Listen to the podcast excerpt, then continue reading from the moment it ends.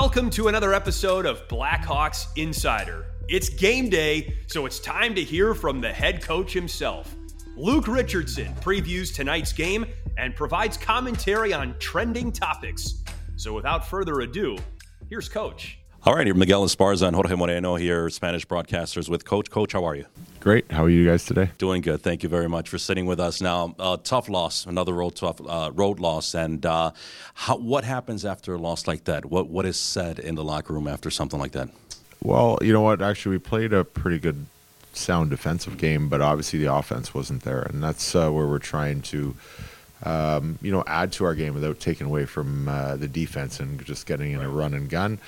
So we showed some clips this morning from last game of some of the chances that we had and some chances that we didn't think developed that we can try and give them some ideas on how to create some more without taking away from our defensive side. No, noticeably, we saw Kevin Korczynski had an opportunity. It looked like he had an opportunity to shoot. He opted for a pass. How do we go? Is that a confidence thing? A little bit. Young players, just wanting to kind of fit in and be good teammates and look to pass first. But that was in the video today. And, we kind of gave a reference of Roman Yossi in Nashville. When he's in a prime scoring area, he's not looking to pass. It's shot first.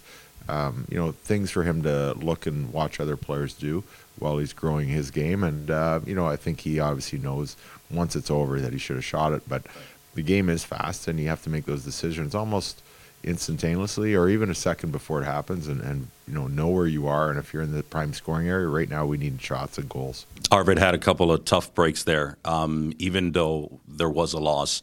What does that do for his confidence? You know what? He is his last two games previous to this were much stronger, and we thought he had a solid game. He made some big saves on the penalty kill. Two tip goals, one by our own stick on the power play, and then the other one with a missed defensive zone assignment with one of their players in front of the net. So can't really fault him on those. I think the one he'd want back is the one at the side of the net that the guy just – but guys are going to do that now. They're talented enough to do that and bank it in off you. So he's a big guy. I think he just has to be a little bit bigger on that one. But overall, he made big saves, so hopefully he can try and stay confident and flip that into a win with some goal support by us. And we did mention that in the meeting this morning, that we have to supply our goaltenders with more goal support, obviously, than we have lately. Now, Coach, looking at the box score and looking at Seth Jones' time on ice, he leads the team again in that category.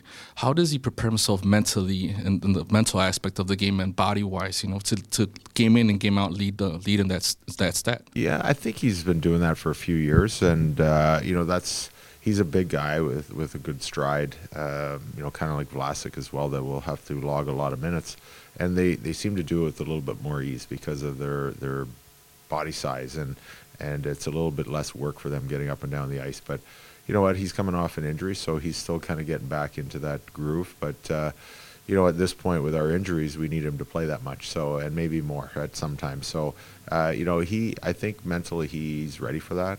Physically, he's probably just getting a little bit adjusted back into that, but you have to do it on the fly at this time of the year. Now, tonight's opponent has lost 3 in a row, the Islanders, and 5 out of the last 6, but they're only 3 points out of the last playoff spot in the East. What do you expect out of this team tonight? They're a hard-working team that plays a fast game. They generally, in the past, have not given up as many goals as they have this year, so that's somewhere we want to try and exploit and get ourselves back on the offensive side of things without giving them chances. If you turn pucks over, they kind of attack quick, especially in our own zone. So if we manage the puck well, especially in the defensive zone, and try and just take simple pucks, straight lines to their net, we hopefully just get on the board early and get some confidence, and then multiply that into some multiple goals. It's going to take everybody tonight, all 20 guys. When you're playing on a back-to-back and they're waiting here for you, you need all 20 guys to chip in tonight and have a solid game, and get us that home win. Especially being the last home game of January. So good luck out there, Coach. Thank you. That does it for another episode of Blackhawks Insider. Be sure to subscribe on Apple Podcasts, Spotify, or YouTube. And tune back in every time your Chicago Blackhawks lace up. And thanks to Southside Jake for the tracks on this podcast. You can also find him on Spotify, so be sure to give him a follow.